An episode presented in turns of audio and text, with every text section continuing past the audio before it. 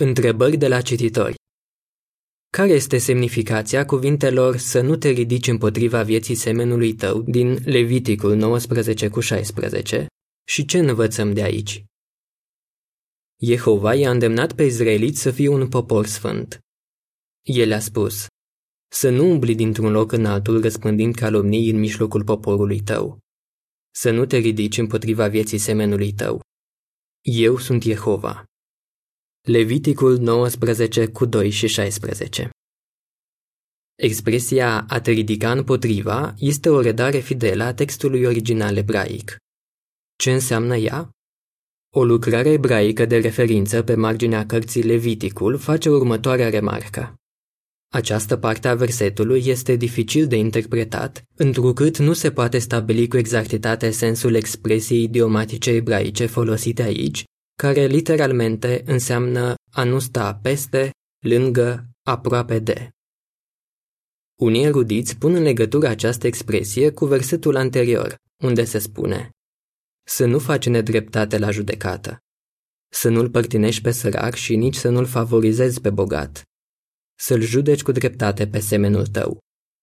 Leviticul 19 cu 15 Conform acestei interpretări, porunca dată izraeliților în versetul 16 de a nu se ridica împotriva cuiva ar putea însemna că nu trebuiau să prejudicieze pe nimeni într-un proces, în relațiile de afaceri sau de familie, sau să denatureze adevărul pentru a obține avantaje personale. Cu siguranță, aceste lucruri sunt greșite. Însă există o explicație mai logică a expresiei din versetul 16. Să analizăm modul în care începe acest verset. Dumnezeu îi poruncește poporului său să nu umble dintr-un loc în altul răspândind calomnii. Calomnia este mai gravă decât bârfa, cu toate că și aceasta din urmă poate cauza probleme. O persoană care calomniază denaturează în mod voit faptele cu intenția de a păta reputația cuiva. Iar putea depune mărturie falsă împotriva unei persoane, chiar punându-i în pericol viața.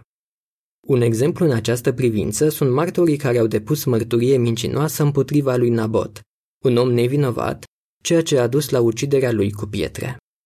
Cu siguranță, un calomniator se putea ridica împotriva vieții semenului său, după cum se spune în a doua parte a versetului 16 din Leviticul, capitolul 19.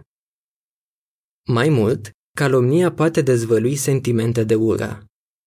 În 1 Ioan 3 cu 15 citim Cine își urăște fratele este un ucigaș și voi știți că niciun ucigaș nu rămâne viața veșnică. Este demn de remarcat că, imediat după afirmația din versetul 16, Jehova adaugă Să nu-l urăști în inima ta pe fratele tău. Leviticul 19 cu 17 Această expresie inedită din Leviticul 19 cu 16 reprezintă un avertisment serios pentru creștini. Trebuie să ne împotrivim tendinței de a gândi negativ despre o persoană și de a o calomnia. Cu alte cuvinte, dacă ne ridicăm împotriva unei persoane, adică răspândim calomnii despre ea deoarece nu o agreăm sau o invidiem, am putea arăta de fapt că o urâm.